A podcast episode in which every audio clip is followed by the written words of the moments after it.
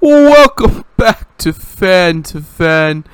In this chapter, our heroes, and you'll never guess this, will continue to talk about sports. Sports, sports, sports, sport, basketball, sports, basketball, ba- ba- ba- ba- basketball, sports. Um, so sports are back. Sports are back. I'm excited. I'm dude. I can't even. So first of all, I had to watch the first two Tigers games from work, which was not my favorite moments of my life. Um, it was also fun because I work at a bar and there's a lot of sports fans who come in and like to watch sports with me. So that part of it was cool. But on opening day for the Tigers around the fifth inning, because the first four innings, I just told the other server, like, you take all the tables. Take all the tables.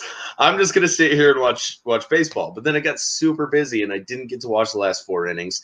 And then yesterday, the exact same thing happened. Again, we record this on Sunday, so you're going to be seeing this on Tuesday. But the third game of the Tiger season just wrapped up. And today, I finally got to just sit down and enjoy baseball in my bed with it on my TV. And it was wonderful, man. And it was such an ugly game. The game today was an absolute mess until the ninth inning. I believe the two teams had five combined hits.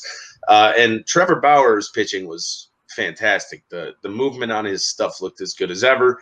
Um, my twin Trevor Bauer, by the way, and uh, Spencer Turnbull for the Tigers was also really good. He wasn't Trevor Bauer good, but he got through five innings, only allowed one run, had five strikeouts. He was good.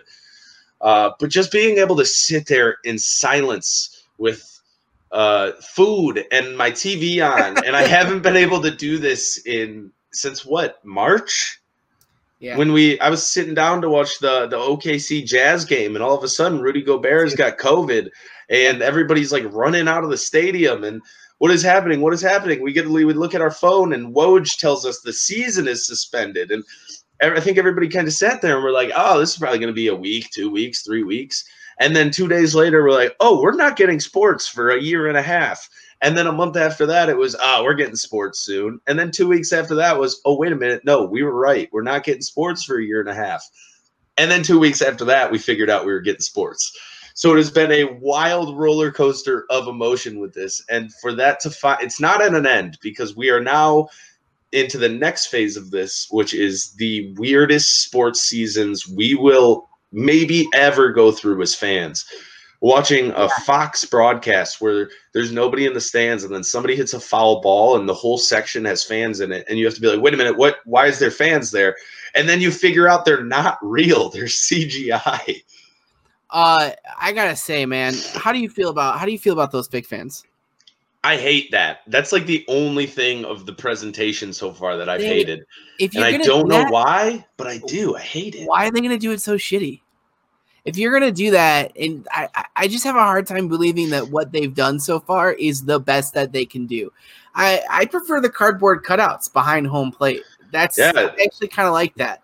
I wouldn't mind a stadium with 45,000 cardboard cutouts in it I, Just watching- You're watching foul balls go like imagine this.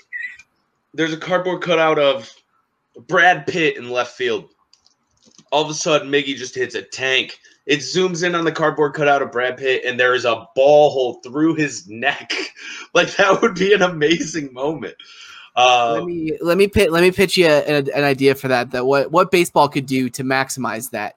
You put on each of those cardboard cutouts like zones for different like number values, and if the ball gets hit there, you donate that number value to like a COVID charity or something. okay, cool. And then, but then we have to keep the the tallies throughout the whole year, and the winner wins a Che- Chevy Silverado. it's, it's basically it's basically the All Star Game MVP, but for putting holes through cardboard cutouts. like, it's the same thing. Uh, but to kind of get back on track, because uh, we're not. Uh, the Tigers two and one as of Sunday. Hopefully they'll be three and one. About to go for four and one when you're listening to the show on Tuesday. But the free agent signings have looked great. CJ Cron, two bombs already, including the game winning shot today in the ninth inning. Jonathan Schoop had three hits on Saturday. The free agent signings look great. The bullpen looks like surprisingly good, and I know it's three games. I'm not getting too excited, guys. I still think they're winning 22 Yeah. games. But this is a 60 game season. If you don't remember, two years ago, we started the season in like second place midway through May. If that was the case this year, we would have two weeks to stay there. And if we could do it for two weeks, we're in the playoffs. It is a two month long season. You need three guys in your lineup to get hot, and you need two pitchers to get hot. And then you need to call up Casey Mize, and he needs to be good. And there is a real chance, a real legitimate chance for you to make the playoffs. Um, now, the first game, here's as sports have been, it's been a roller coaster of emotion, right? The first game, we all went in, and I think we were all thinking what I just said, right? Two months, we can do this. Why not? We haven't had anything to really root for in Detroit sports in five years. Why can't it be us to like really just go for it? And then you watch the first game, and you're like, "Oh, this is this team lost. This Oh, team yeah. lost 113 games last year. We're not good." But then you watch these games the last two days where they haven't played well but they found a way to win. They scrapped their way to a victory. The right guys have stepped up at the right time. You had a Miggy bomb late in the game last night, a Jacoby Jones bomb late in the game last night, a Cron bomb late in the game last night. You've scored three runs, eight of which have come off of the long ball. So it's not like there's not room to improve. Those home runs are going to stay. Brandon Dixon is not going to lead the team in home runs this year like he did last year.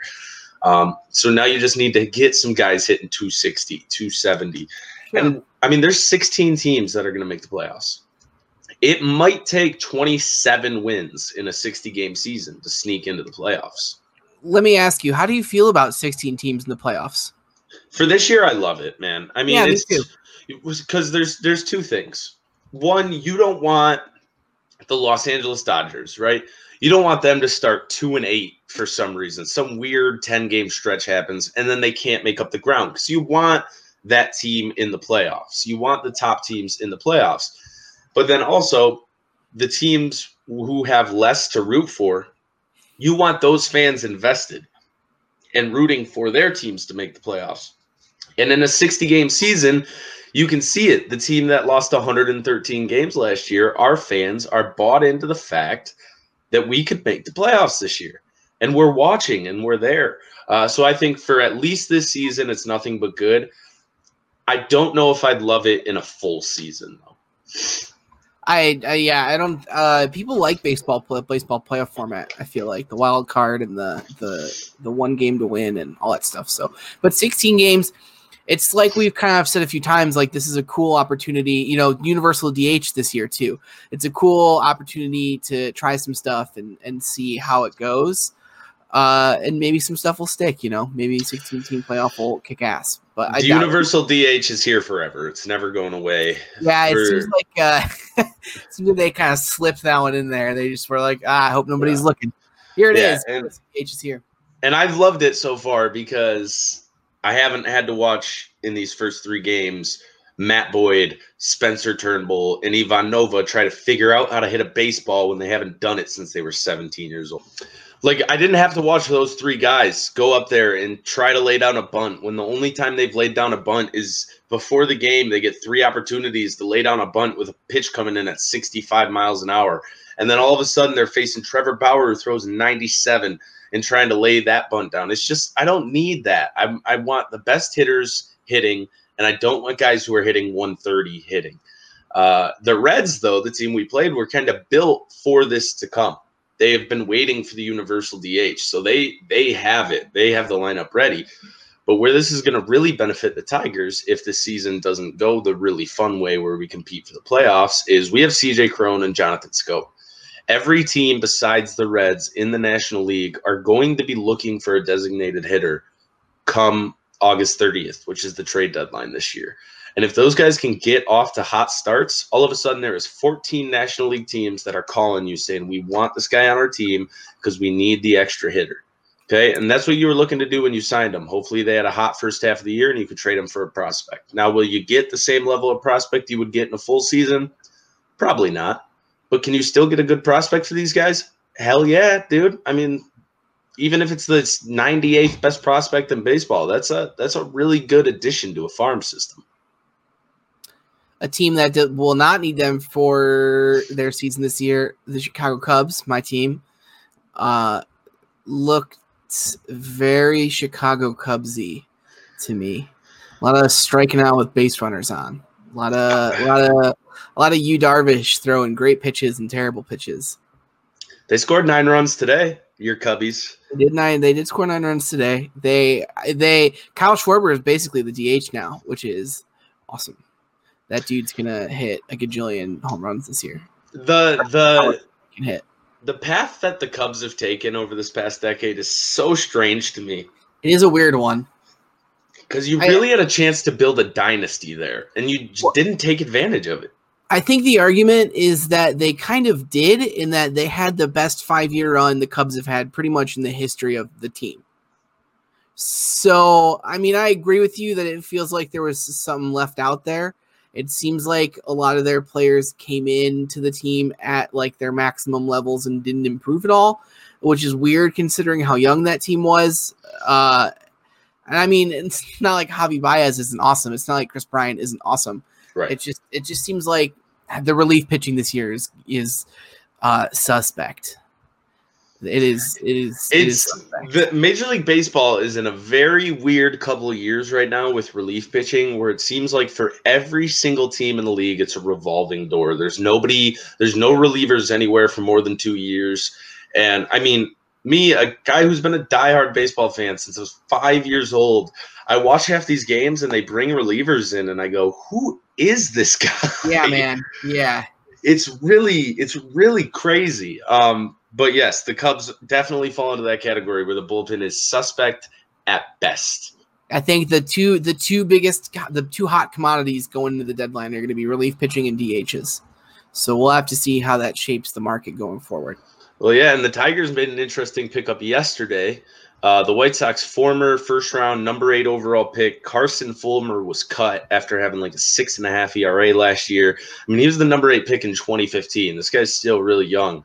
And the Tigers picked him up, and I think they're going to add him to the bullpen. He's typically a starter, Yeah, um, but throw that guy in the bullpen, see that what he's got. awesome. Yeah. Yeah. those are the moves that rebuilding teams have to make. That's how you find your JD Martinez, right? That's how you get that guy. Um, so I'm really excited. I'm, I mean, I'm really excited about that. I just don't That's want like- him going to the starting rotation. Gregg Popovich is a big believer, and he said this in interviews of like finding lottery guys who didn't pan out or guys who just like had the pedigree and, and something was wrong, maybe organizationally, and picking up those guys and turning them into something. Because there's a reason why, like in a talent basis and a potential basis, that that guy was the number eight overall pick in four years ago in the baseball draft. Baseball players play forever. I love that Yeah. move. I think that's great. Yeah, it's great, and I, it's silly. I mean, I get the White Sox are fighting for the playoffs, and they have this up and coming crop of talent that's as good as anybody in the league. It's it's the Padres, it's us, and it's them Yeah. pretty much, and the Braves. Um, but why cut this guy instead of letting him just have the rest of the year off, having him work in the fall league, probably having him be down with their AAA affiliate wherever they're working out, and then come back next year and see what you have. It's very strange to me, and I'm grateful. I'm happy that the Tigers are going to be the team with the opportunity to do exactly that.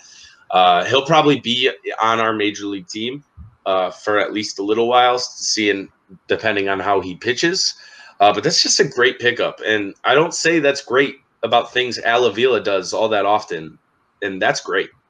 people yelling about how shitty the broadcast is because it's just that's the way it's going to be man there's you can you can put it on mute or it's just the way it's going to be Yeah, and broadcasters work a lot like the players in where a lot of them feed off of the energy of the crowd. Yeah. And if that energy isn't there, nobody's going to stand in a room yelling to themselves. Like, and that's what you would kind of be asking them to do. I mean, there's going to be announcers who can still do it, who just have that, who are in their own zone no matter what they're talking about. But it is going to be a little bit more monotone. It's going to be a little bit more down. And also, I think that's just a thing sports fans like to do now is complain about the announcer no matter who it is. yeah yeah It's it's I mean, I get it when you're talking Reggie Miller or Chris Webber. But when you're when Tim Kurkjian's on TV and I'm reading tweets about how this is the most boring broadcast ever, That's just silly. You're just not listening well enough. Just because the guy isn't screaming every time a ball is hit down the line doesn't make it a bad broadcast. Uh, you and I had like a long conversation actually during opening day during the specific Tim Kurkjian game, uh, where that was the first time that I'd sat down and like listened to Eduardo Perez call a game, and I gotta say, man, I was not a fan of that. That dude needs to clear whatever's in his throat just one time. Baseball's Booger McFarland. that is that is my best way to describe Yeah. Eduardo Perez. Um, did you see the Verlander news today by any chance? I did not. Tell me the Verlander news. So, uh, about an hour and a half ago, everybody in the world, in the baseball world, got the update that Justin Verlander will miss the rest of the season with an elbow injury. Uh, so then the speculation starts. Oh my goodness, he's getting Tommy John. Is it Tommy John? Is this going to be the end of Verlander's career? He's 37 years old. You know, yada yada yada. And then 10 minutes later, we find out it's a forearm strain, and he's going to be reevaluated in two weeks, and he's fine. Oh, Um, so it quickly went from the Astros, were my World Series favorites, to no chance they make the World Series, back to my World Series favorites. Um, but God, I just hope that guy can get back in two weeks. I don't want to see 37 year old Verlander's career ended, like the healthiest pitching career of all time, the way outside of a year and a half. uh, who's your World Series pick this year?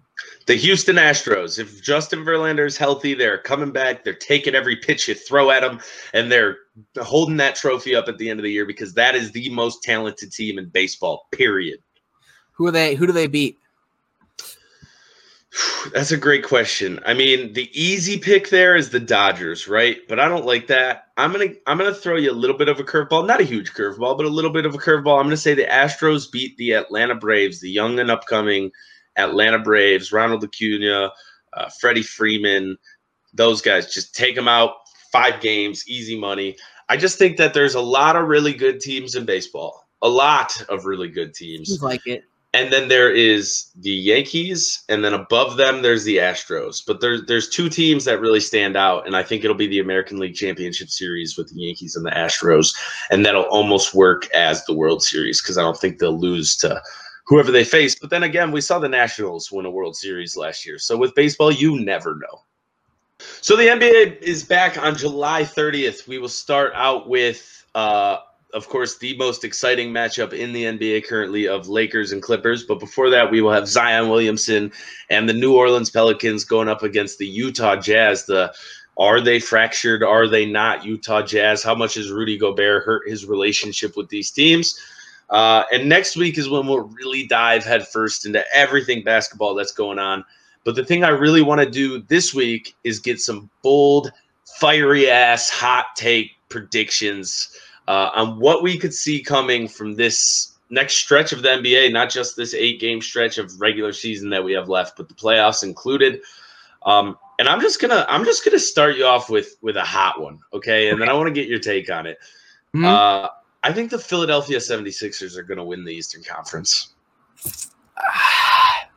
I can't. I know that there's like a lot of hype right now around them using uh, Ben Simmons as a four and playing a lot more Shake Milton, and maybe that makes sense to me, but I just the Sixers are like the opposite of the Spurs, where I'll never count them out. I'm never gonna count the 76ers in until I see that it's actually been done.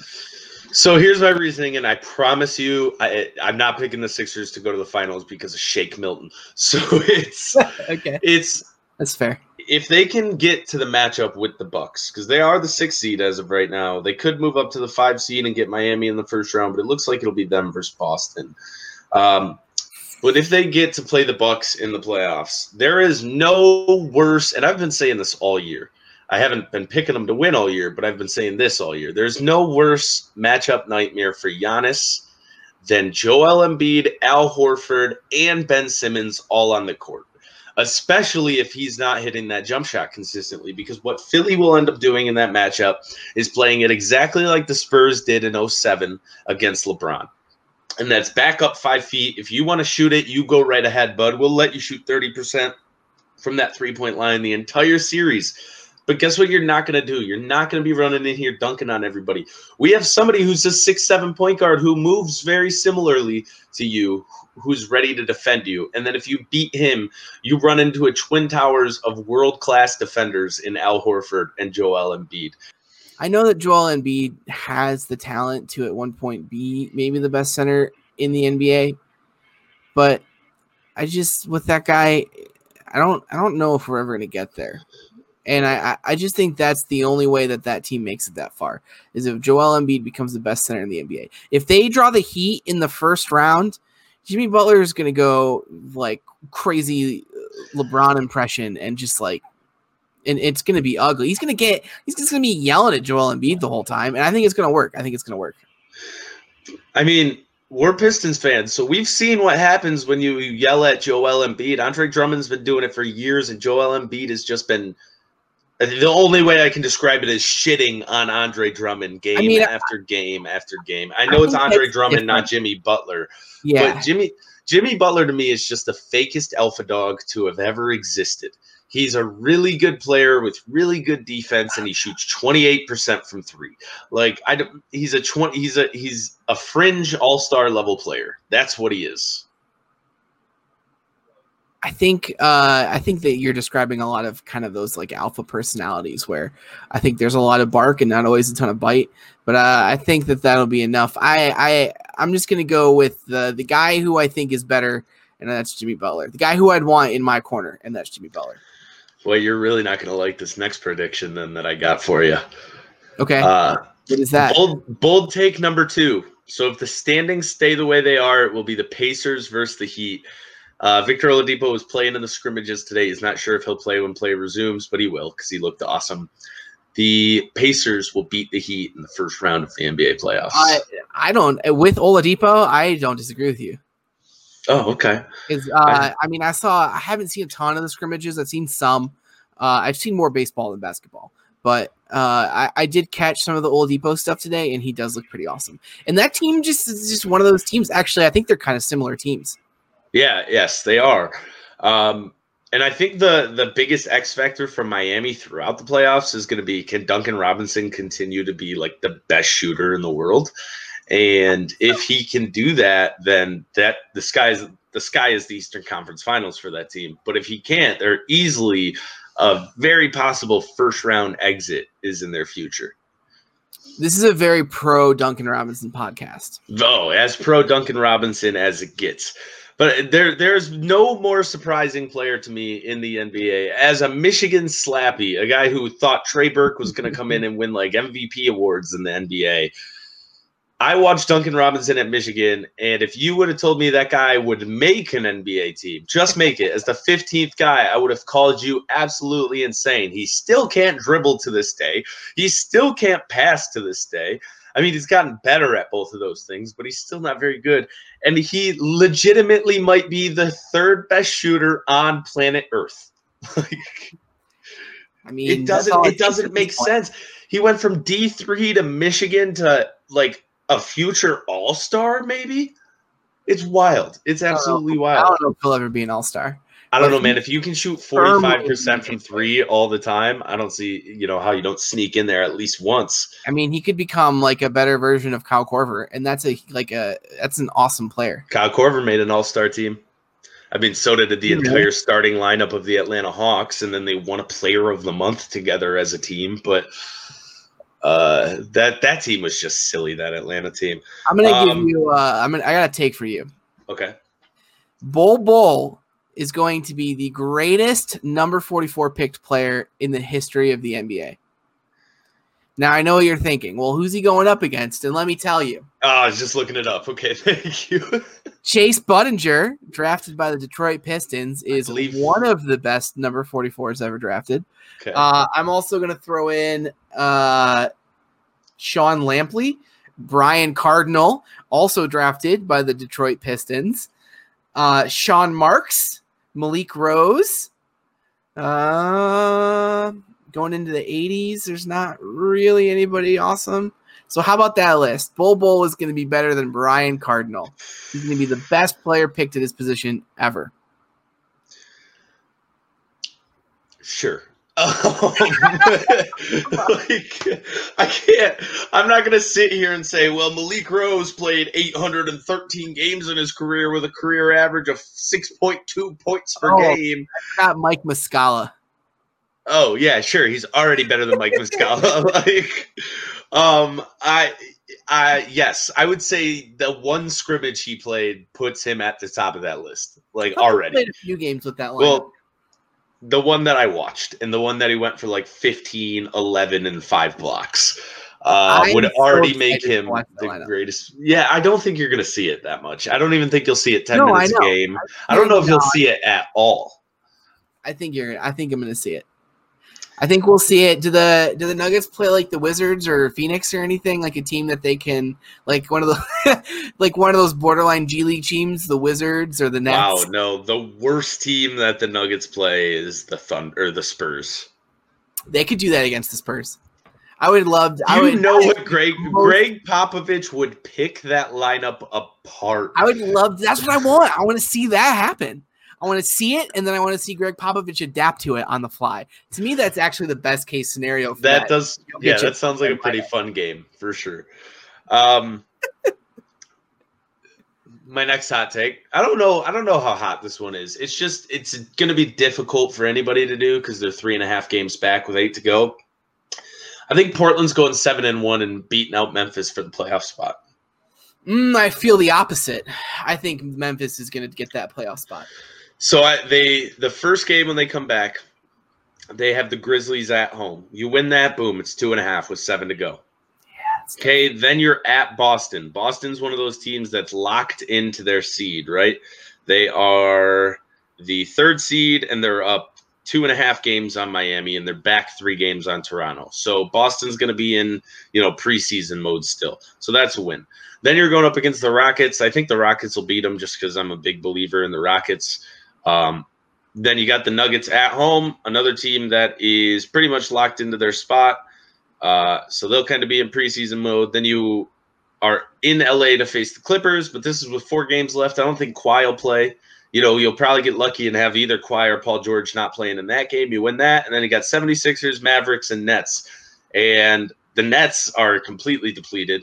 The Mavericks are going to be uh, in getting ready for the playoffs mode, and the 76ers are going to be in getting ready for the playoff mode.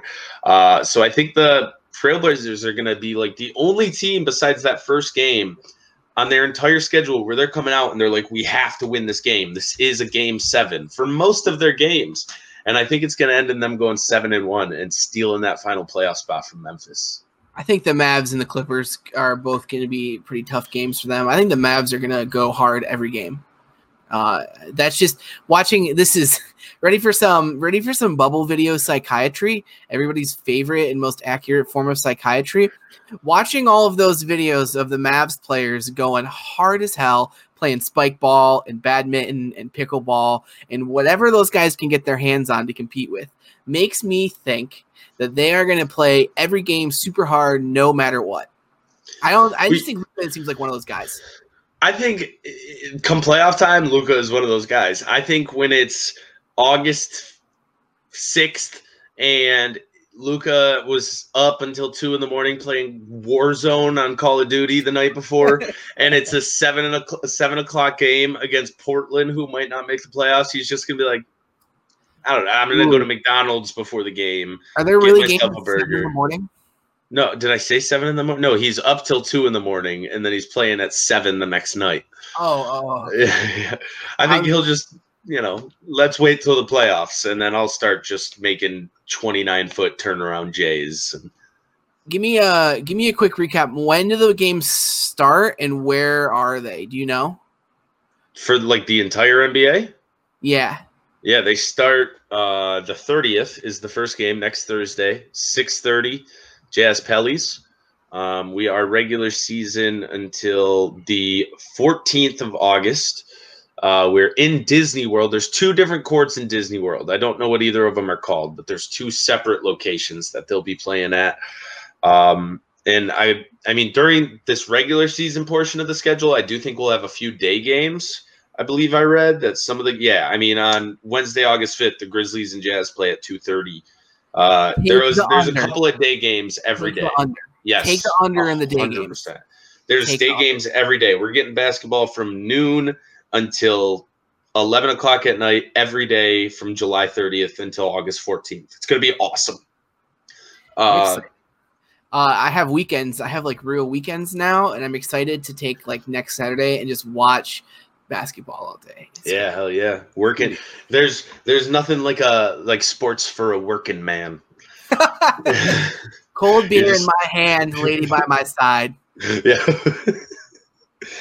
um, and then my final bold prediction. I'm pu- I'm just gonna be honest with everybody. I'm pulling this one out of my ass because there's nothing I can really back it up with.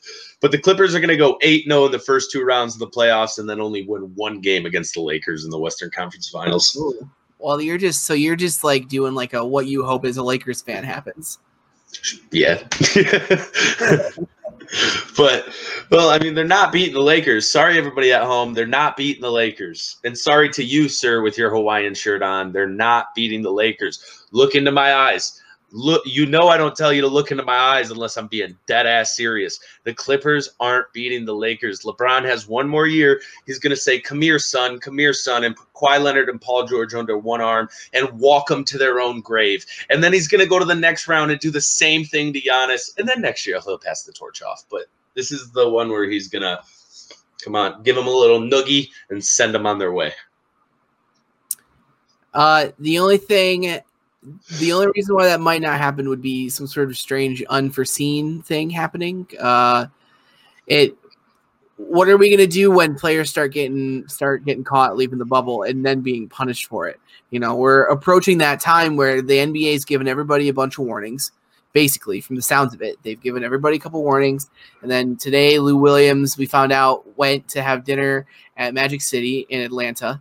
I believe that's where Magic City is. He went to get carry out at the strip club with Jack Harlow. I will say that there, I have heard this before. This story that people go to Magic City to get food. I've heard that that's a thing that people do. I, of course, firsthand experience, do not know that for sure, but it seems less weird. Uh, Lou Williams tweeted like, "Don't worry about it. Just here for the memes. He gets it. Ten day suspension or whatever, quarantine suspension. Yeah. what are we gonna do when that um, stuff starts happening? Exactly what we're doing now. Lock them up for eight days and then test them and see what see if they have it. I mean, it's going to be all on them, and it's only going to negatively affect their team uh, because we're, the world will find out. These are, you know, NBA players aren't Yeah. exactly able to hide in a crowd. Um, There's a lot of and yes, reporters in that bubble too. I'm pretty sure Magic City's in New York, and I actually heard last night that they have the best fillet deals in the entire city, and they have the best wing deals in the entire city. You can get 10 wings and onion rings with cheese on them for 18 bucks, and that's in New York. So you can't beat that. You can't beat that. On. Uh, I'm looking at I'm looking at where Magic City is. Like, but like nobody's fallen for the carry out story, right? You don't go to a strip club to get carry out wings with Jack Harlow. Okay, I'm gonna read you this Williams tweet. Ask any of my teammates what's my favorite restaurant in Atlanta is. Ain't nobody partying. Chill out, lol. Hash, hash, ma- hashtag mascot, hashtag in and out. So it's in So does Atlanta. Atlanta. Okay. His favorite restaurant in Atlanta. God bless him. I mean, strip club wings, man, you can't beat them. They're always good. I I I just don't. I've never had a strip club spirit experience that I like really particularly loved. Uh, You weren't eating enough food. I guess I don't think that was my problem. I think my problem was I didn't have enough money to have fun there. But I'm just That's- guessing. Yeah. Yeah, you're like, I brought twenty three dollars. What what can I what can I get with this? Buy me a drink, and then it's like, oh, You're like putting quarters into her bra. this was a piece of strip club wisdom I was given by my then boss when I was like taken to a strip club, kind of without my knowledge. Uh, this was a few years ago. He always said, "Don't buy him drinks. They don't want you to buy him drinks. That's like how the place gets money out of you." I don't know if that's true, but I'm passing it along for it to either be confirmed or denied by people who would know better than I. fan to fan Detroit, learn your strip club club etiquette right here Tuesdays at six thirty. I Uh, mean- and I'm not ashamed of having gone to strip clubs. We've all done it. I don't care what anybody says. Everybody's gone to a strip club a couple of times, by the way. Not one time. Nobody's been one time to a strip club. You've gone a couple of times. Uh, so I just figure I should clear the air because we had conflicting reports earlier about the whole Justin Verlander thing. He just tweeted out the report that I'm currently missing the rest of the season is not accurate. There is a forearm strain. I'm hopeful that with some rest it will heal and I'll be able to return soon. Thank you all for the well wishes. So it is 100% confirmed by the man himself, the former MVP Cy Young winner, Justin Verlander. It is only a forearm strain, people. His career is not over. It is not Would, if over. he had if he had Tommy John, would that end his career? I don't think so because he's Justin I don't think Verlander so and he. Yeah. he wants to be Tom Brady and pitch till he's 45. Um, Yeah. Tommy John isn't. I mean, we've talked about this on the show. Probably Tommy John is not as big a deal as it used to be. No, but it's still, I mean, he still would have missed the rest of this year and all of next year, uh, which would have been the rest. Oh, yeah, which would have been the rest of his contract. He would have came back like a 29 year old just chucking that thing. But um, it would have been the rest of his Astros contract. You know, if he goes into that next offseason and teams are offering him $8 million a year, does he want to come back and play? Uh, but now, luckily, we know we don't even have to worry about that. All is good, all is well. He's just a little sore. Uh, do you have any more? Do you have any more hot takes for me? Ben Simmons will hit at least three three pointers in this playoff run. Okay, I think. Uh, yeah, I think at this point, Ben Simmons not being able to shoot a wide open three is like a sports psychologist problem. Yeah, that is wild to me that he, they had to talk him into going to see a sports psychologist. That's uh yeah, well that to me it makes sense one that they would want him to go and two that he would be apprehensive to it. Uh that stuff is so ultra stigmatized still and I bet especially amongst a bunch of tough guy NBA players. And Ben Simmons is like a young dude and I, I don't know. Yeah, me personally, big big therapist guy. Go see a therapist. People at home, get your mental health right. It's the most important thing in the world. It is like literally the most important thing in the world. It can determine every single part of your life if you don't have it right. But I would feel weird about going to see a psychologist about why won't you shoot threes? Like that would that would be a little strange to me. Yeah, I can see that. But at the same time, if I'm a professional athlete like Ben Simmons is, there's a lot on the line for me to not be able to swallow my pride and just go, hey, look, why can't I do this? Yeah. What's Yeah, and I know what what I would be really bad with uh, uh, as a professional athlete from like a media perspective because I even do this when I'm like doing my simulations on video games. I'm always sitting there going, "But how would Twitter react? how, Sure. how would Twitter react?" I think that's part of it too. I think that is probably deep, deeply ingrained, like every game, into a lot of guys' heads. Uh, especially when you grew up with this, you know, like some guys, like like the older guys started before all this, and they got to kind of learn it as they went. Where the now nowadays guys are just dropped right into it. The whole world is watching you. The whole world is talking about you, and guess what? You get to hear all the opinions people have about you, which is never a good thing on that large of a scale. So.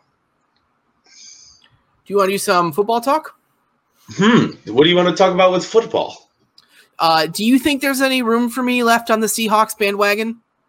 No, nope. Is Sorry, too late, bud. Yeah, Should have got in I, uh, the trade. I know you got there before the trade, so I, I actually they put me in charge of determining what capacity is during COVID. We have to be a little bit careful. So Yeah. yeah, half half capacity right now. So I'll let you know if anything opens up. But for now, you're I just getting here a little too late. I'm gonna yeah. go hang out on my Philadelphia Eagles bandwagon. and, Yeah, uh, have wait for them to sign Jadeveon Clowney. Have fun when Jalen Hurts is starting for you in week three because Carson Wentz got tickled on the field and now he's out for nine weeks. That's Uh, I, I Jalen. You don't. I don't think. I think that there's a world where Jalen Hurts could be as good as Nick Foles. Maybe not right away, but I think he could get there. Well, yeah, definitely not right away. Um, I still, though, am concerned with that Seahawks defense. They still, I mean, Jamal Adams had six and a half sacks last year, which is great for a safety, uh, but they don't have anybody to rush the passer. Anybody. Uh, and they need They're to figure that out. They're going to be playing that Lions defense, dude. They're going to rush three and four the whole time and just like hope that they get some coverage sacks. And it'll work probably better for them than it did for us last year because they have some talent in their secondary. But if you're going to give up two first round picks for a safety like Jamal Adams, why Well, not give up a third and a fourth for a corner like Darius Slay?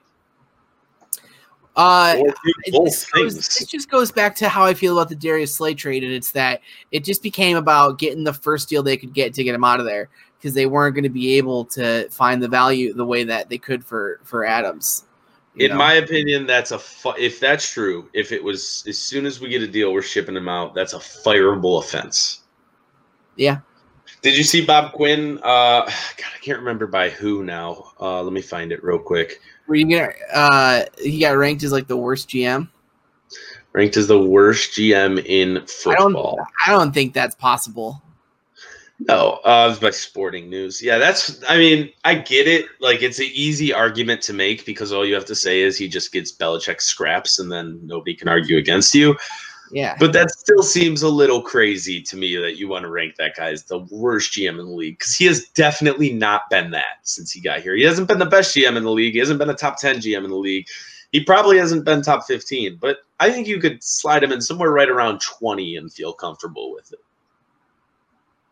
Uh, yeah, I agree. I, I think I'm a little higher on Bob Quinn than you are. I think he's done a decent job. I just I think he's got a lot of like momentum, a lot of things going against him that he has to fight through that I don't think necessarily happens at other football teams where winning is more ingrained in the culture and has happened more often. Uh, I have a hard time thinking that he could be worse than uh, Bill O'Brien. Bill O'Brien? Yeah. Yeah. Uh, uh, yeah, he's not. He that's he's definitely not. He didn't give uh Nuk Hopkins up for a second round pick and 97 year old broken down David Johnson. I, dude, I, I, it's a bad trade, but I like David Johnson more. I think than I think he's going to be good this year. Uh, he's going to be. He's still an awesome third round fantasy pick. Uh, Third round, you'll take David Johnson. yes, absolutely. He's probably going to be my my second running back at that point in PPR. Oh, dude, you're all right. Well, You're we're- gonna we're have him for two weeks. I'll have him for at least six weeks. Hmm. I want to think of a friendly wager. We'll do it off air, but I want to think of a friendly wager to put on We David still Johnson. gotta figure out what we're gonna do about the Steelers thing because I am only more convinced that the Steelers are gonna be good this year. Well, yeah. All right. So now we got two things we got to figure out. Parker, I'm kind of rely on you for the figuring stuff out portion of the show. All right, that's fair. Um, football, football, football. I don't know. There's not much going on with football. It's just all fear right now, right? It's just, are we going to see a season? Uh, they finally Uh, agreed on safety protocols. The players' union did. Um, but man, it still just seems so impossible to me. I think there's no way that football doesn't start and play at least three or four weeks. Just if you're not in a bubble, how does it work with that many people? That's three or four weeks. I mean, you can probably get three or four weeks of football out of it.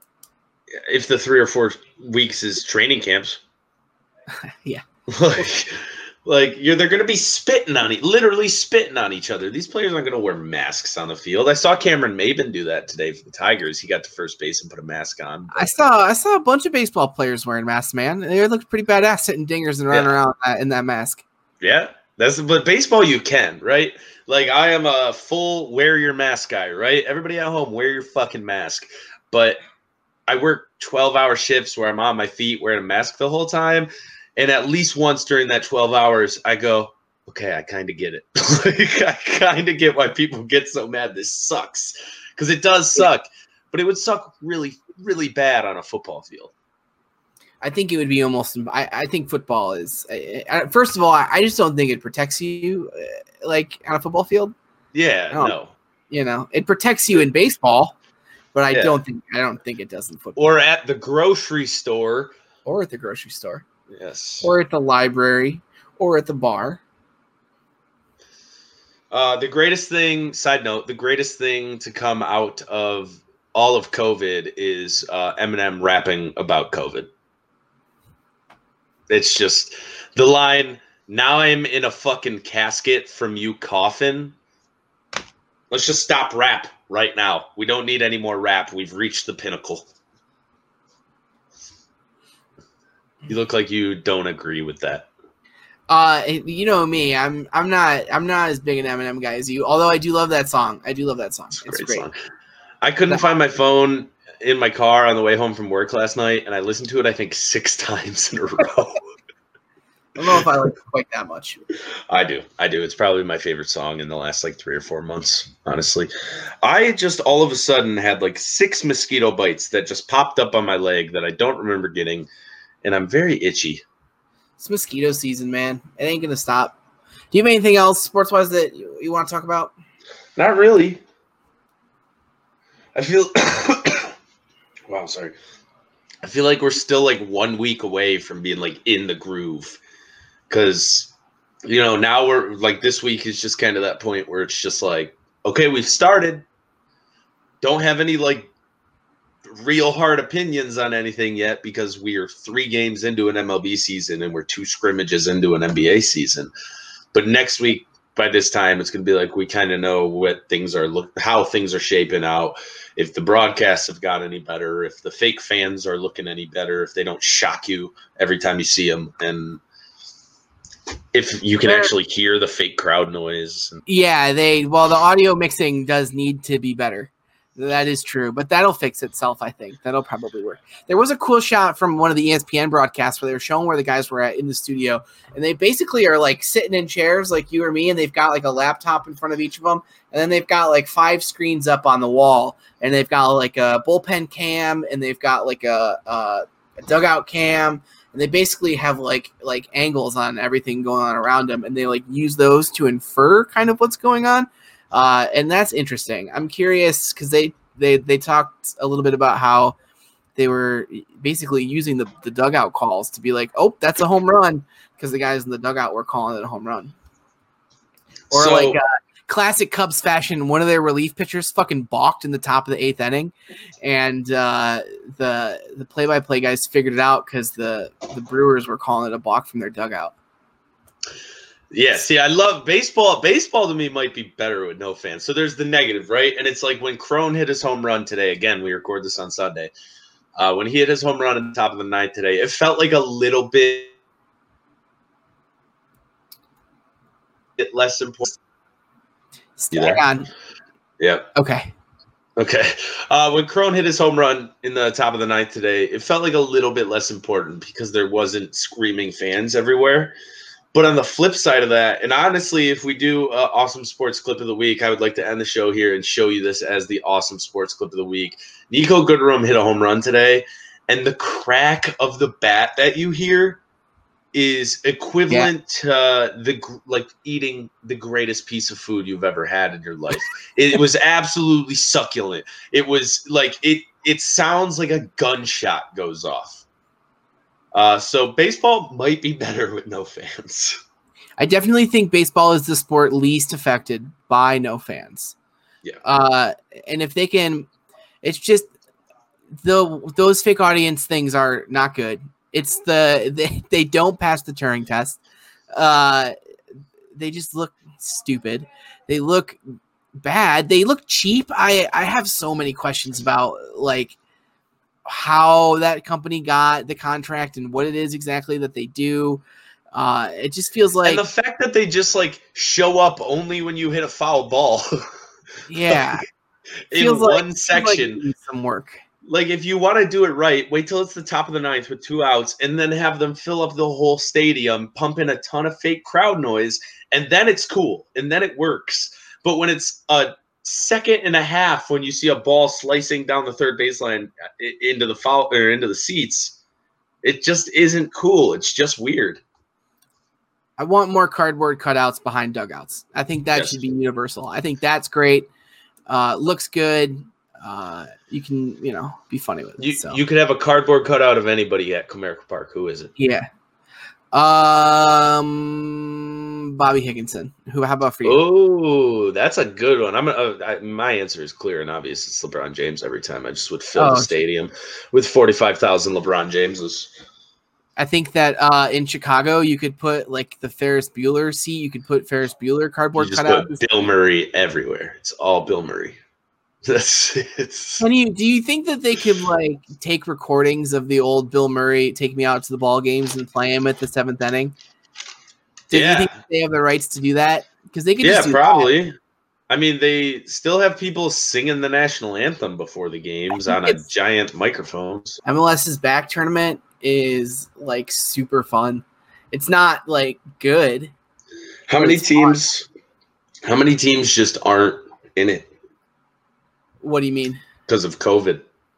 Uh, only one team got sent home, and unfortunately, it was the team that, like me, as a men's national team fan and less of a like MLS fan, FC Dallas got sent home for coronavirus concerns, which was unfortunate.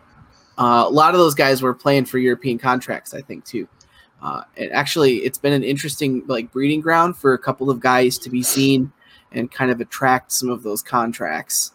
Uh, Brenden Aaronson's drawn a lot of interest from Germany, like Bundesliga teams, uh, which is he's really good. He's really good too. So How about the fact that Christian Pulisic is like, if there was a main reason why Chelsea's going to be in the UCL, it's him right now. he's been their It's best it. player Yeah. returning from break. He's been their best player. Him and. Giroud. I actually I've Oh, watched so much. Wait, do they play Yeah, 38 or 39 games? I mean, it won't They- matter because they have a four. I don't know. Lead. I know that they won today. They won two nothing today. We record this on Sunday, uh, and they they won two nothing against Wolves. Uh, Pulisic played. It wasn't his best game, but he was fine. You know, he was still super good. Uh, watching a lot of Chelsea, I've like become a big fan of Olivier Giroud. I like get what he does now. I understand Right. why he's been so good. I- It's you have to like you have to like mark him. If you forget about him for a second, it, it's a goal. Uh, and he like opens up space. He's a smart player. He uh, he he makes it easier for everybody else on the team to like do their thing, which is As a a- weird role for a striker. As a soccer fan born from video games, uh, I will forever hate Olivier Giroud. Forever.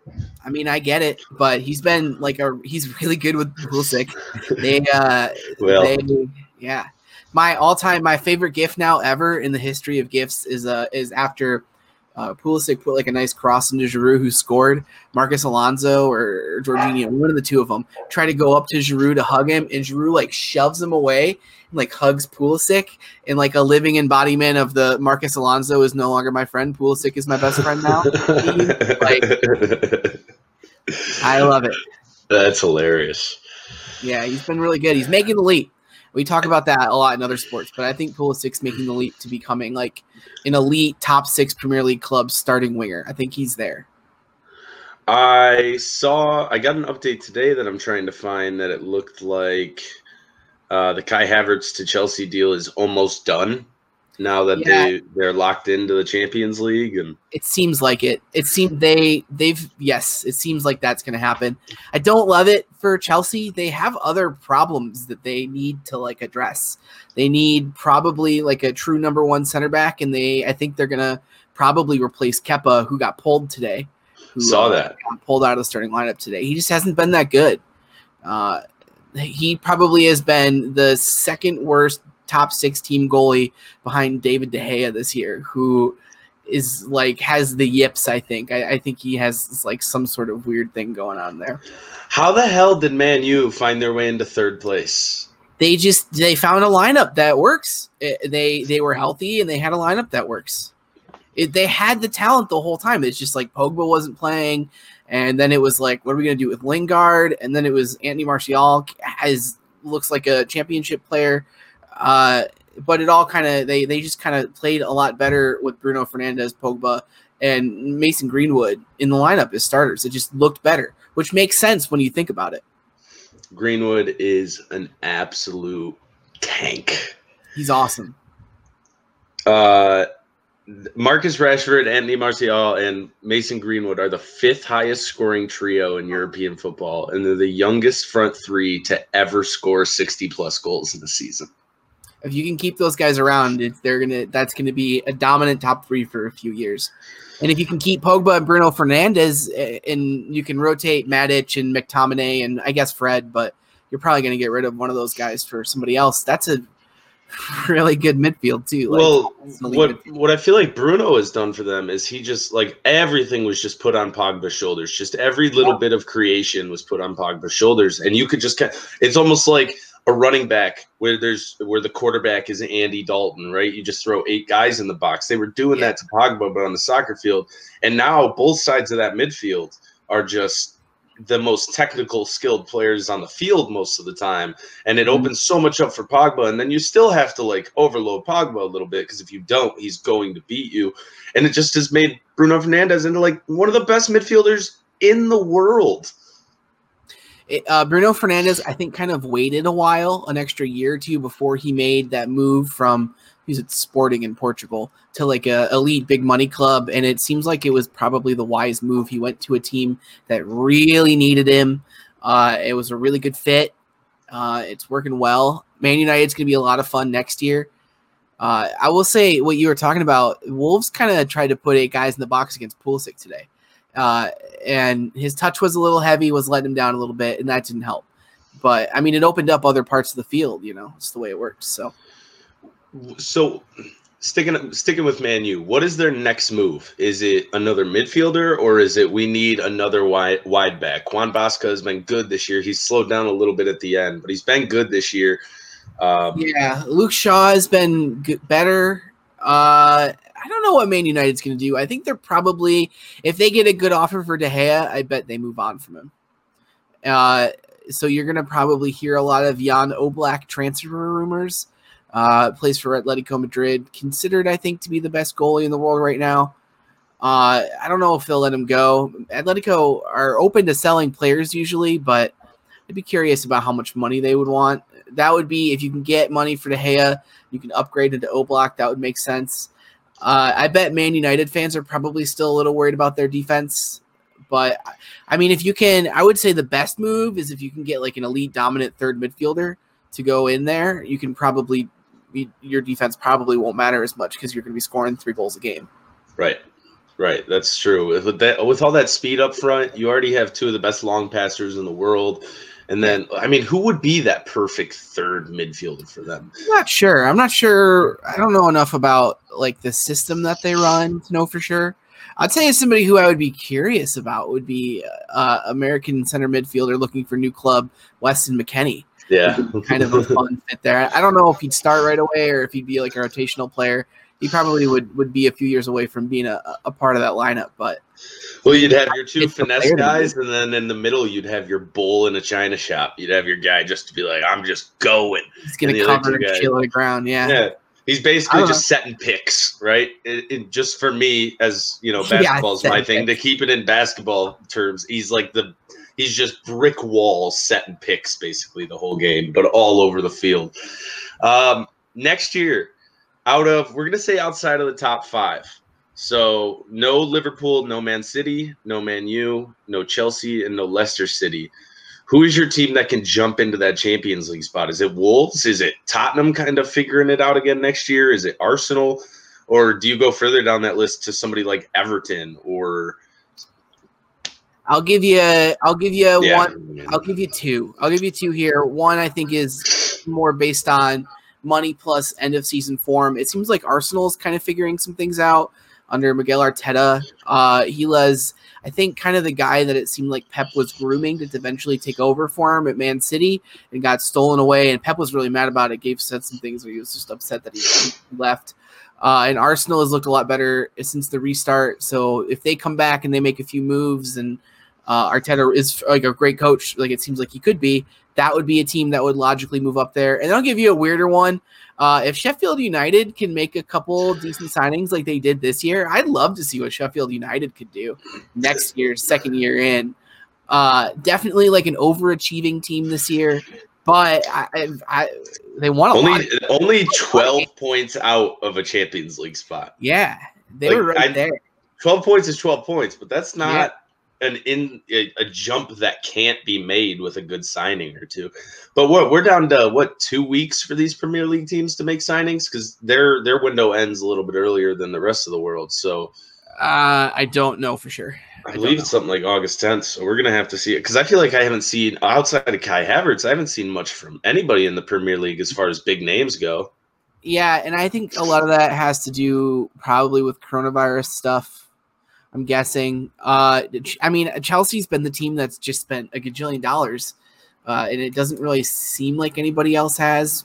Uh, I don't know, man. I'm, I'm not sure. I'm not sure what, if anything, you can do with the Premier League right now. They got the late start, and they have the weird transfer window time. You ready for this this stat that I think is really kind of a weird, amazing stat? Mhm. Man City this year had a goal differential of plus 67. Liverpool had a goal differential of plus 52, and Liverpool ended with 18 more points on the season. And I mean, Liverpool basically after they clinched the championship was playing hungover for the last like four games of the season. So, uh, yeah, uh, that Man City team is probably going to be historically underrated. I bet. Well, the odds came out for next year, and as of right now, they are the favorites. Manchester City are the favorites. Yeah. Wow. I- I mean, if Liverpool signs Thiago from Bayern Munich, like it seems like they're going to, uh, and I, we're we're talking heavy transfer rumor land, which is always in all sports, but especially soccer, a super mega dice roll. Uh, that team's going to be unstoppable if you add Thiago to that team. I don't Yeah, see how they, could they go invincible? Could they do it? Could they win I mean, every they game? They, they practically did this year. I mean, you got to think of that like the Warriors winning the games that they won, going what was it, seventy four and eight or something like that. What was the number for the Warriors? Uh, 73 and 9. Yeah, you got to think about it like that. The season after that, they weren't as good in the regular season. You know what I mean? Right. But the regular season is the playoffs in, in the English Premier League. It is. I mean, you have the Champions League, but That's true. they, you know, you look at that that Premier League title at, with a just as highly as you look at a Champions League title. Well, maybe not just as highly, but close, similar. Yeah, I would say similar. I mean, the Premier League's the most, I think, right now, the most prestigious league to win. Uh, I think it's the deepest league. I don't, I don't think that there's any real competition for that. Um, the only other soccer stuff, I just want to say again that the MLS's back tournament has been a lot of fun. Uh, it's just a just real fun. A lot of young guys getting on the field. Bryce Dukes played for the LA Galaxy and uh, just some really fun like young players. Uh, Sporting Kansas City, if you're out there, will you please, for the love of Christ, play Gianluca Busio? There, there's like a bunch of Italian teams, like high end Italian teams, like Fiorentina and uh, AC and uh, Inter Milan that are looking at Busio, and they've basically like leaked to reporters that they're like, yeah, we want to see him in these MLS games, and Sporting Kansas City knows that, and then Sporting Kansas City has played him like 30 minutes in the whole tournament. Maybe he's not as good as everybody thinks, and they just want to get the money. Hide him until we can get the money. That's possible, but they turned down a four million dollar offer for him. And they said that they wanted 10 million for him, and that was last year. And Wow. like 10 million is absurd. 10 million is ridiculous. Yeah, that's So nobody leaving the MLS is getting ten. yeah, ten. I think the only person who's got even close to that leaving the MLS in history is Clint Dempsey. So yeah. Uh yeah. Uh Landon Donovan would have if he had been interested in leaving the MLS. Uh I think that there's a chance that like maybe like a Paxton Pomykal could go for like 10 million if the right team. That would be awesome. My large adult son, Paxton Pomykal. Uh how's his mustache doing? By the way, great. Oh, it's doing great. It's doing good. it's good. Reggie Cannon could go for something close to 10, I bet.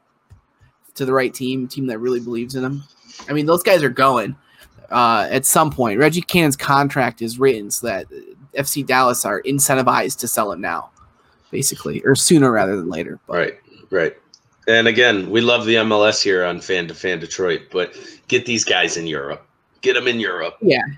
It makes a lot of sense for the MLS to start selling these players now so they can recoup their money and then the next wave of players come through. I mean, the sooner you establish yourself as that league, the, the it's only going to earn you more money in the future. Who is that uh, Brazilian player who was playing for Atlanta that I used to really love? Barco, is he Ezequiel Barco, he's Argentinian. Argentinian? Has he done anything? I feel like I haven't heard his name. I, it's funny. Uh, Atlanta United, one of the teams in the MLS's back tournament, they just fired their coach. Uh, they Josef Martinez tore his ACL, and they basically don't have a backup plan on offense.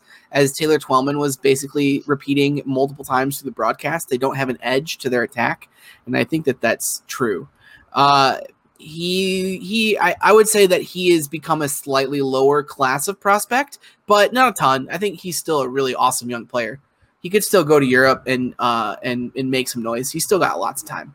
Yeah, I mean, he's only got to be what 21, 22 years old. He's Something like that. I would have said 20. Wow. Okay. Yeah. Soccer years, man. Soccer years are weird. They're different than it's it's closer to like basketball almost. Yeah, you just you feel like this guy's like 28 years old. You're like, wait, he's 22. I've DeAndre been watching him Yedlin's for 11 years. Yeah, that's wild to me. I've been watching DeAndre Yedlin since I was in like middle school. Yeah, he's been around. John Brooks too. John Brooks is like 26 too. I remember I watched. He's John too Brooks' bald to be 26. He's been bald. He's been bald a long time. Some people just, you know, they do it once and they're like, this is my look. John Brooks is definitely a bald guy. Like, that is a dude who should be bald. I think that like choosing to go bald before you're forced to being to to go bald is a wise decision. Uh, and I think a lot about this as somebody who will probably eventually have to do something about it. Uh, so this That's what I was gonna say. thought a lot Maybe about. maybe you need to make that wise decision, buddy. no, it's not there yet. I mean, it's like a little thinner, that's for sure. But you have not three yet. Because it's gonna hit it's gonna hit a wall. It's gonna hit a wall. and it's just gonna you're just gonna go into your hair one day and you're gonna pull out a clump. You know, my dad, my father had a fro. Why would you at- say that to somebody? My father had a fro at 25 years old. By 29, he was bald completely. Did he like? I think a lot of uh, hair loss is stress related, which is how I know it's going to happen to me.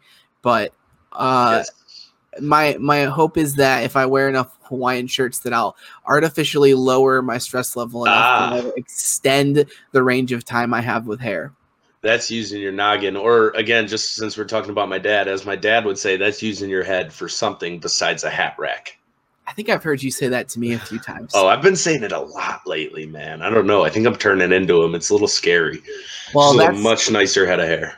I'll let you know, man. That's a that's that's what happens. You just become your parents. There's something you can do about it in different in different ways. I mean, you're your own person, but I think you do end up becoming at least 50, 60% your parents. No matter what. No matter what. It's just ingrained into you.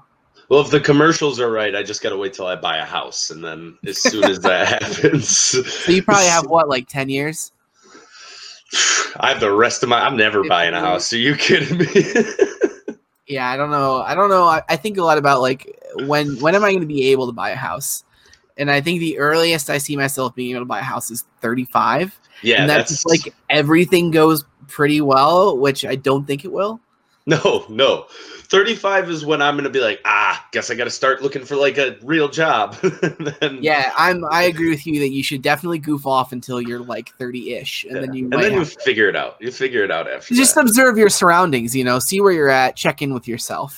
You said something to me like a year and a half ago that has stuck with me ever since. And that's doing something like this, which is what I want to do for the rest of my life, or doing something like writing, which is what you want to do for the rest of your life. You just got to fail until you're like 30 or older. Yeah. And then worst case scenario, it doesn't work out and you'll probably find your way into a 40, $50,000 a year job. Like Yeah. you'll probably find it. It's not 100% of the time, but you'll probably find your way into that. And it has stuck with me since the day you said it. I mean, you must like know what would happen if you were like you must have an idea for if you were 30 years old and nothing was working, what you would do. I know I do. I could go into restaurant management. I'd fucking hate it, but I could do it. You know, I Yeah. could I could achieve it. Right. Easy money. Easy money. Into a trade or something. I mean, I, I was doing trades when I was 18. I'll be able to do trades. yeah, well, you yeah you could pick that back up for sure. Uh, so why not goof off? Is I guess what I'm saying. Yes, yes. How privileged, how privileged is that to be like, ah, if I can just take the first 30 years of my life and it's the story of us. yeah. White privilege. the there's a uh the USL not USL the I think it's the it might be the women's like the NWSL, the the women's league here in America, announced uh, two expansion teams. Uh, one of them is in Los Angeles, and I think they're called like Angel City or something like that.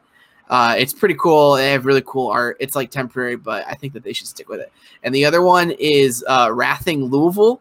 Uh, Rathing is like the Spanish word racing in those club names. It's pronounced because Spanish people, you know, like say Barcelona, like Barcelona. You have to like pronounce your C's like a TH.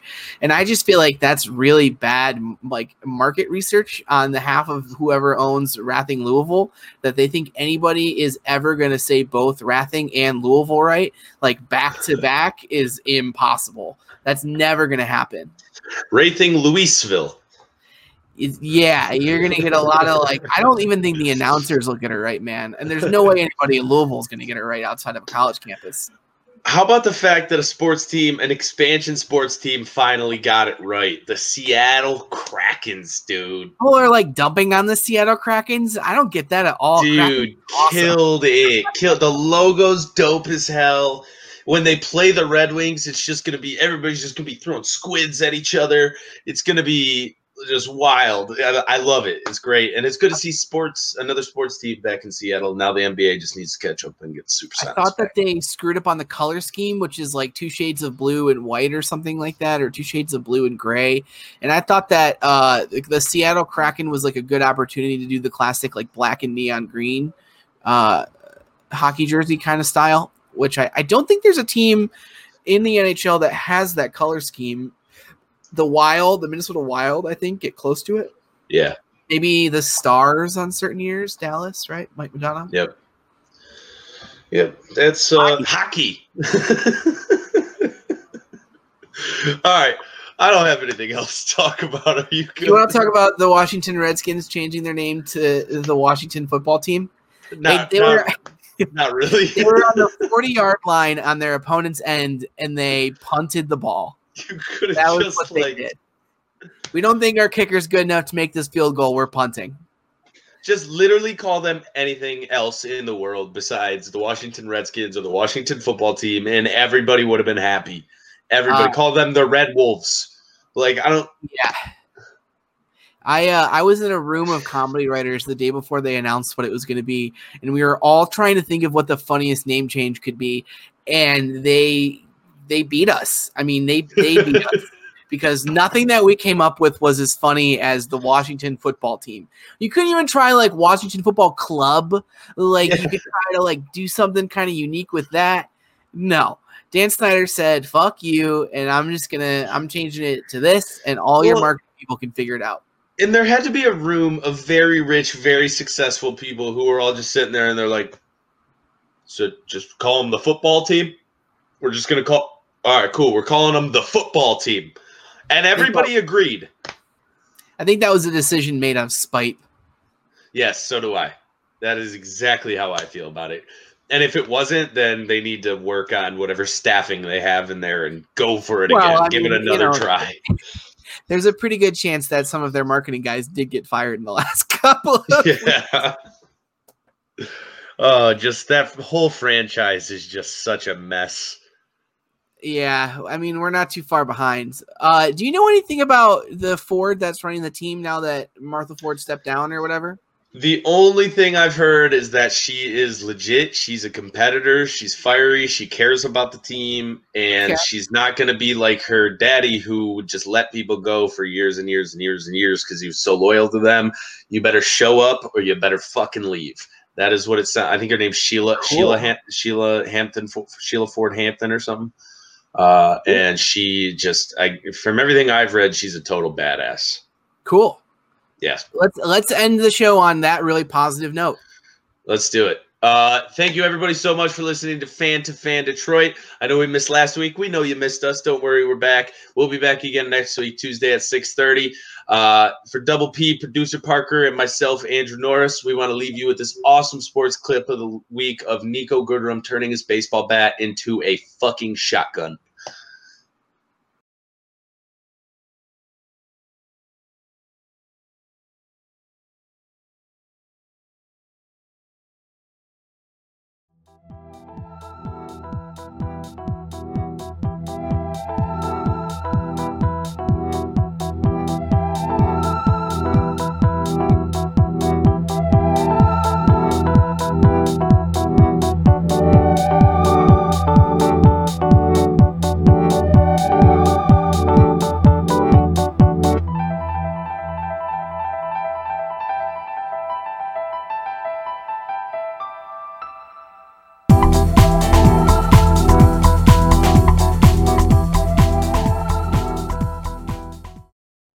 Production of Planet Ant Podcast, powered by Pinecast.